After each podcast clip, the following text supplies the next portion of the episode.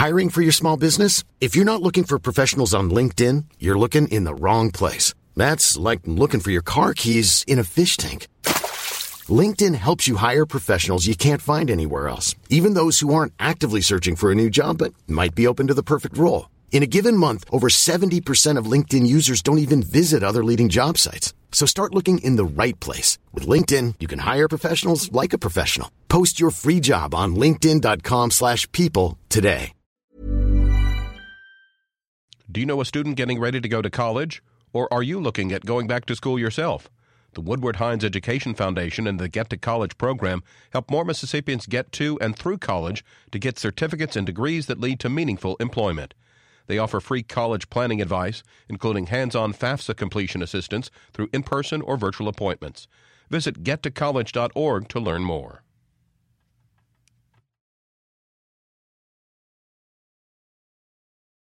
Your home for the arts and music is MPB Music Radio. From classical to bluegrass and everything in between, MPB Music Radio has a sound for every ear. For information on where to find MPB Music Radio, visit mpbonline.org. Good morning. It's 8:30. I'm Karen Brown and this is Mississippi Edition on MPB Think Radio. On today's show, new additions to the Wall of Honor this Veterans Day. Then, wrapping up the series of working groups examining how state agencies spend money. Later, using the arts to heal wartime trauma. And unveiling a new memorial honoring victims and survivors of the Holocaust. This is a series of pieces of glass, glass artwork handmade that really is a beautiful tribute to the memory of the people who passed during the Holocaust. And I think it's appropriate to have this kind of memorial at this time because we're moving into a new era of remembering the Holocaust. That's all coming up. This is Mississippi Edition on MPB Think Radio.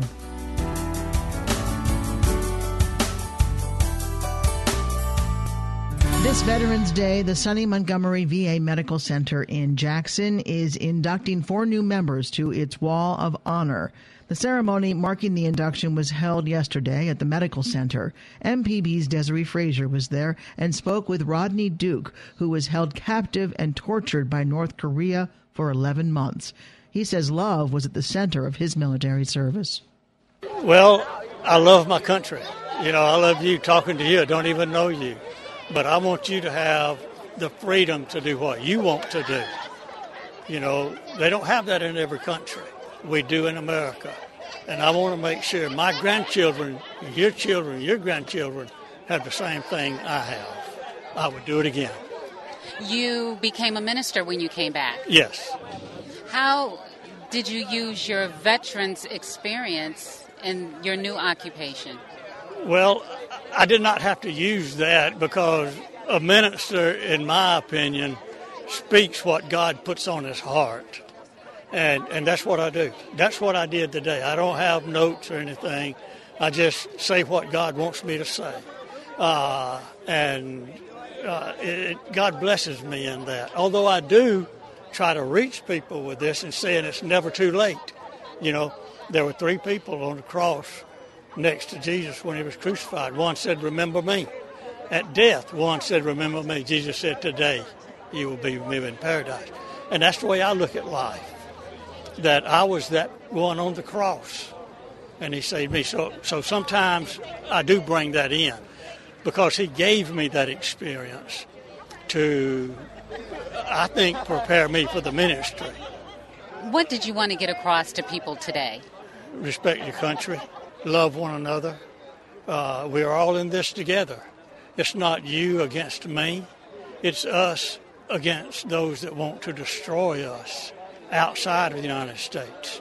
So, my prayer, my hope is that through the weeks and the years ahead, we will become one nation. We're not that right now. I don't feel that, no. Do you? I'm very disappointed, but still, people believe different ways in doing things. I believe it's, it's God's way, you know, not human way. MPB's Desiree Frazier with Armed Services veteran and former POW Rodney Duke. Up next, wrapping up the series of working groups examining how state agencies spend money. This is Mississippi Edition on MPB Think Radio. I'm Peter O'Dowd. For retired Army Colonel Karen Lloyd, collecting oral histories for the Library of Congress is personal. Her husband was a Silver Star Vietnam vet. I didn't get his story before he passed away last summer. And I must tell you that those lost voices, no one knows that better than I do from a firsthand perspective. Next time on Here and Now. Today at noon on MPB Think Radio. From the Capitol steps to your front door, MPB News covers the state like no one else. Our team of award winning journalists keeps you informed on the news affecting your life. MPB News online at MPBOnline.org and on MPB Think Radio. There's a lot to be discovered about Mississippi, like the little known places you can visit on a Mississippi road trip, or where to find a local brewery for a unique experience. Every Friday morning at 10, we take you on an hour long journey through Mississippi. It's music, cuisine, culture, and history. And you never know where our next stop will be. I'm Mary Margaret Miller. And I'm Sharita Brent. Be sure to join us Friday mornings at 10 for Next Stop Mississippi on MPB Think Radio.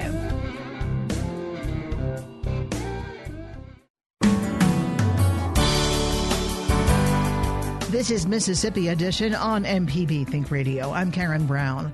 The legislative working groups examining state spending have finished their initial work. The final meeting took place at the Capitol yesterday. Lawmakers examined the spending habits of some of the state's largest agencies, including the Departments of Transportation, Health, and Education. MPB's Paul Boger spoke with Republican Speaker of the House Philip Gunn.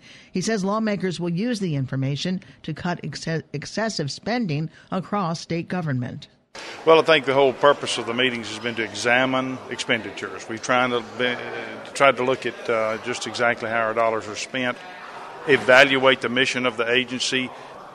Is the agency spending dollars on, on what their mission is?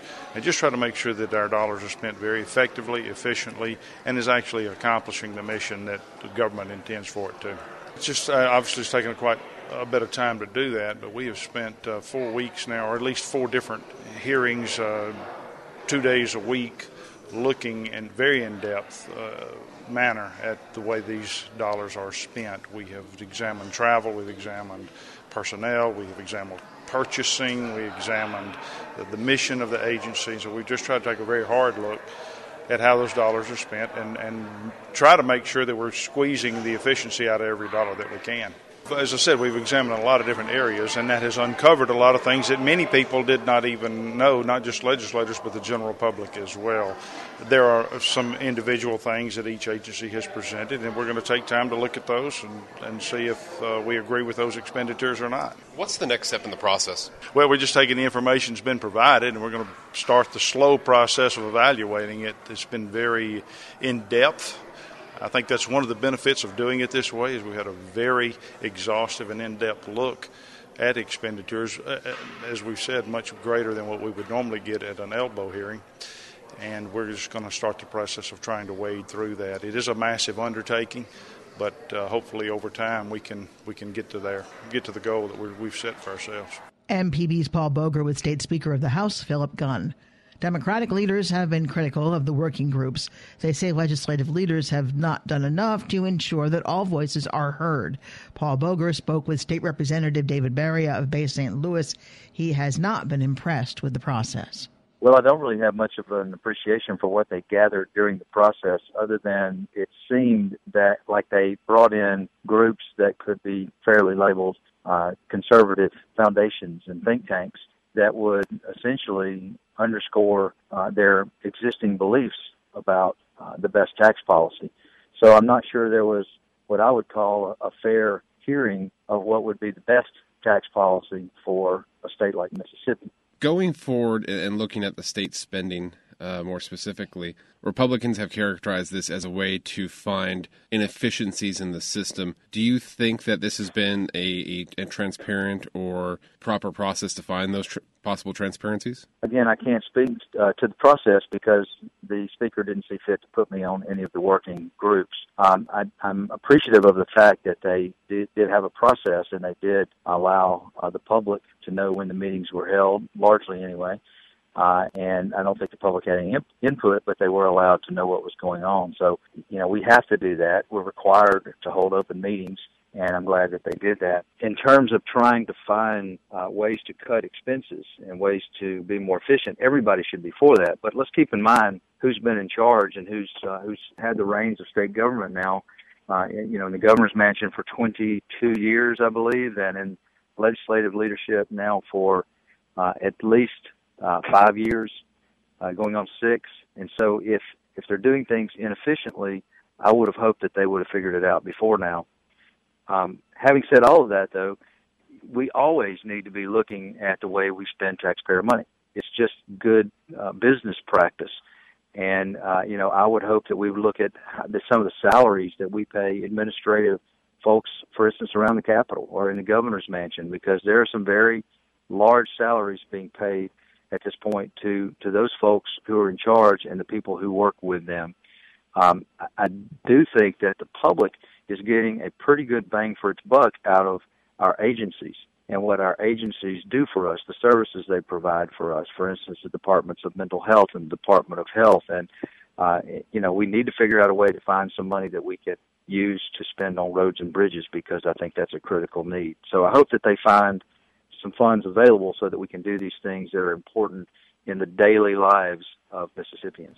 MPB's Paul Boger with Democratic State Representative David Baria of Bay St. Louis. Up next, using the arts to heal wartime trauma. This is Mississippi Edition on MPB Think Radio. Podcasts of your favorite MPB Think Radio programs are available now. With any podcast app, you can search, subscribe, and never miss a second of MPB Think Radio.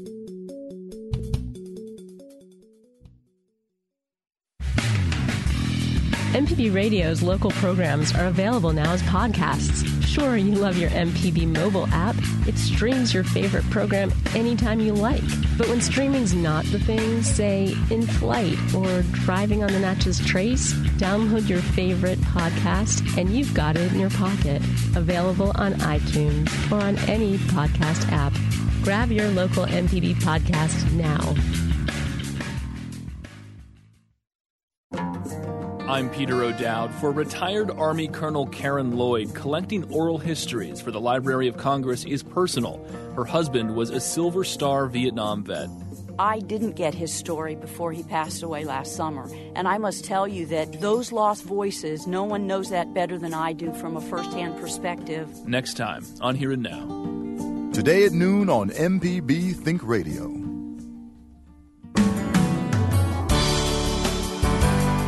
This is Mississippi Edition on MPB Think Radio. I'm Karen Brown.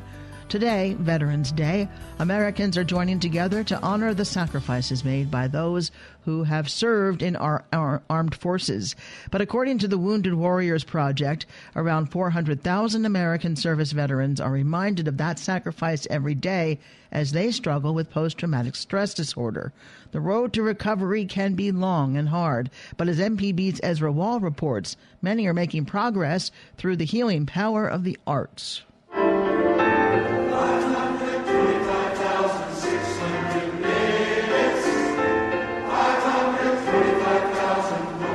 The sounds of the musical Rent fill Thalia Hall in downtown Jackson. Like the subjects of the play, today's performers are artists who rely on each other and on the very artistic experience to overcome difficulties in their lives. They're performing the song from the popular 90s musical as part of the National Veterans Creative Arts Festival.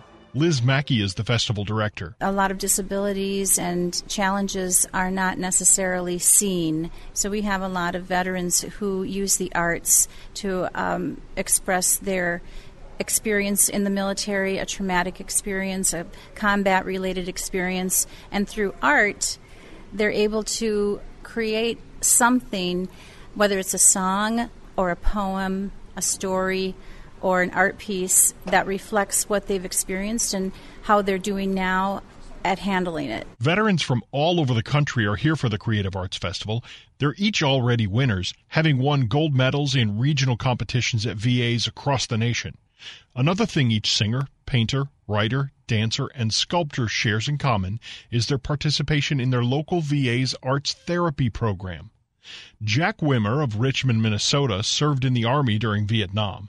The wood mosaic artist says many vets from his era buried their invisible mental wounds in the everyday activities of work and family. When I got back, you know, it was not a popular war.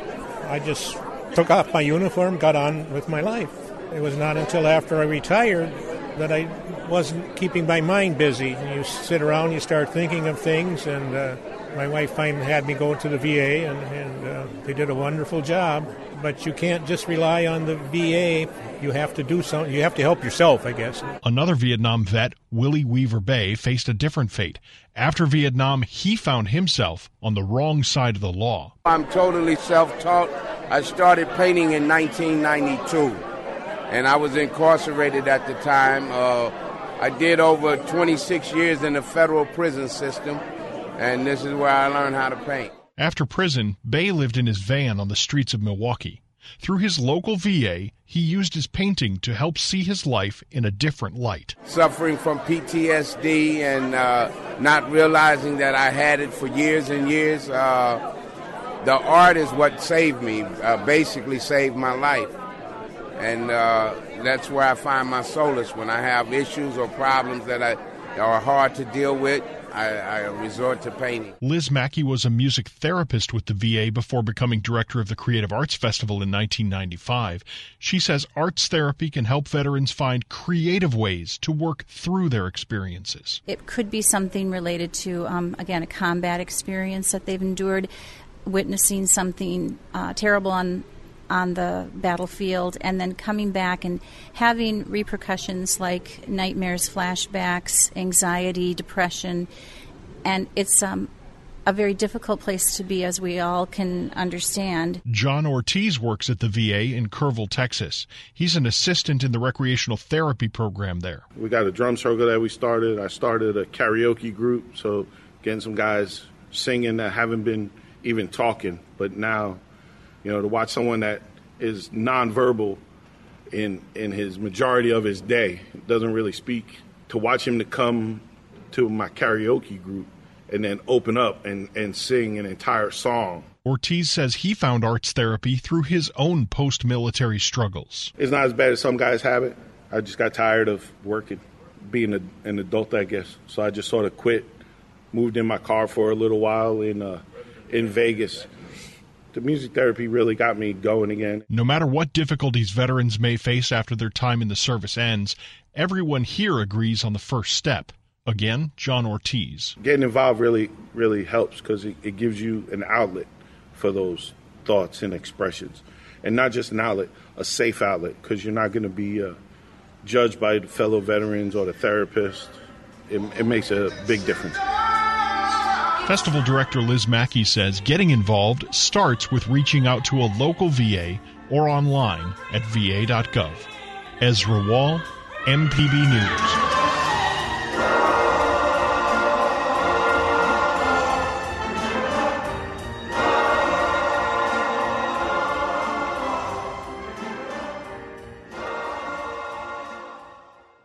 Next, unveiling a new memorial honoring victims and survivors of the Holocaust. This is Mississippi Edition on MPB Think Radio. It's high school football time, and that means it's time for Friday night under the lights. Hello, everyone. I'm Russ Robinson. Join me, Jay White, Jake Wimberly, George Broadstreet, and the whole gang as we bring you all the scores and the stories that make up high school football across the state of Mississippi. So join us tonight at 10 o'clock right here on MPB Think Radio.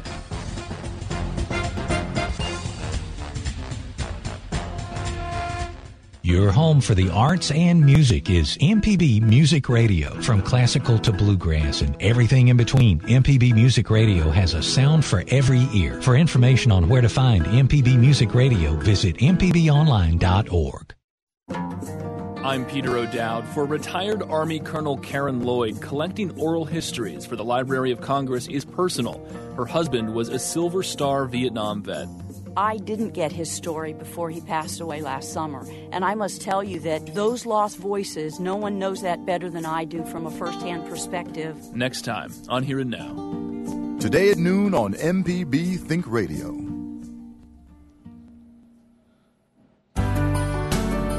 This is Mississippi Edition on MPB Think Radio. I'm Karen Brown. A different kind of memorial will be unveiled Sunday at Beth Israel Congregation in Jackson. The Holocaust Memorial that will be dedicated at the temple blends art, nature, and remembrance. Designed by Pearl River Glass Studio, the series of sculptures commemorates seven separate periods in Jewish Holocaust history. We spoke with Rabbi Jeffrey Kurtz-Lendner about the memorial. He says it is unlike any other Holocaust memorial he has seen. I moved here from Florida in July, and this project was well underway to completion by the time I arrived. And when I heard that we were having a Holocaust memorial uh, garden being set up here, I really didn't know what to expect, but I had images of Holocaust memorials that I've seen in other places, and and so this is a piece. This is a series of pieces of glass, glass artwork, handmade, uh, that that really is is is a beautiful tribute to the memory of the people who passed during the Holocaust, and I think it's appropriate to have this kind of memorial at this time because we're moving into a new era of remembering the Holocaust. We're moving into an era where very few of the survivors of the Holocaust are still here. We're looking at the last few Holocaust survivors who, who are still alive, and many of those aren't able to travel anymore. So, so within another 10 years, maybe 20, there won't be any survivors left. So moving into remembering the Holocaust is moving into a new direction. And I think we're at a point in time where we can honor the memory of those who have passed, uh, not only with memorials, but with memorials that can truly be beautiful and inspire both a sense of reverence, a sense of memory, and a sense of hope. So this is what they would see a series of pieces of glass art. These are abstract pieces. Abstract pieces uh, that are, are really set that are set up in a, a semicircle that are outside. It's an outside garden, and and the, the each piece of art is tall. It's much taller than a person. Um, I'm guessing maybe around ten feet or so. I haven't actually measured it myself, but but I know when standing there, you look at it in awe, and it's large enough to inspire awe, but yet not so overwhelming that it could be a place where you can have ceremonies as well. What kind of feelings do you have looking at these pieces? When I look at it, I, I really see a sense of a beautiful way to remember the Holocaust. And, and that is something unique. I mean, I've seen lots of Holocaust memorials, Holocaust museums. I've seen those that are dark, those that are gloomy, uh, still reverent, uh, but, but really some that are solemn. And this one seems both solemn but also inspiring as well. My father, I considered him to be a survivor of the Holocaust. Technically, a survivor is someone who went through the camps, and he himself did not spend any time in the camps. He got out of Austria at the age of 10, but his father did not get out. His father was arrested and died in Buchenwald. So when uh, he and his mother, my uh, when my father and my grandmother came to New York in 1939. At that point, they didn't know if they were going to see him again, and a few years later, they had heard that he had died in the camp. And my father never really recovered from that trauma of the Holocaust. Uh, he uh, suffered bouts of depression his entire life, and the fact that he lost his father, that, that really resonated with him uh, throughout and kind of defined who he was for his entire life. And, and some survivors, some people who've gone through the Holocaust maintained a sense of hope uh, or re- resumed a sense of hope and of success and of pride. And, and, and my father was one of those people who I believe uh, remained broken by the Holocaust. And so I saw firsthand what the Holocaust meant to people, uh, what it meant to my father. And so when I see this memorial, this is really truly a beautiful memorial that is really, I think it can be transformative in the way we start to look at memorials in a way they can bring both a sense of awe and a sense of beauty into remembering the Holocaust. And plus, a garden, you get the sense of serenity, peacefulness. Is there within this exhibit a place to have privacy? So I really believe that reflect? you can come uh, as an individual and, and have a sense of privacy, but it's also set up in a way that we, we can bring the community out and do like a service at that ceremony as well. It, it, it both can inspire a sense of memory, but also uh, be a sense of inspiration as well. Uh, the way it's created, that it, it could be used for for other spiritual purposes, remembering the Holocaust, but not exclusively related to the Holocaust. Tell us about the dedication on Sunday. We're going to have uh, uh, a series of readings, a series of prayers, a series of music. Uh, that's going to be uh, once again. It's not. It's going to be an inspirational service. Not a lot of talking, but there's going to be a lot of prayer and a lot of music. The Beth Israel congregation will dedicate the Gus Waterman Herman Holocaust Memorial Garden this Sunday at 4 in Jackson. We've been speaking with Rabbi Jeffrey Kurtz-Lendner. Thank you so much. Thank you. Coming up after Mississippi Edition, it's Gestalt Gardener, Next Stop Mississippi, and Southern Remedy. And if you want to catch the show outside the broadcast, just search for Mississippi Edition in your favorite podcasting app and listen whenever you like. I'm Karen Brown. Have a great weekend and then join us again Monday morning at 8:30 for the next Mississippi Edition only on MPB Think Radio.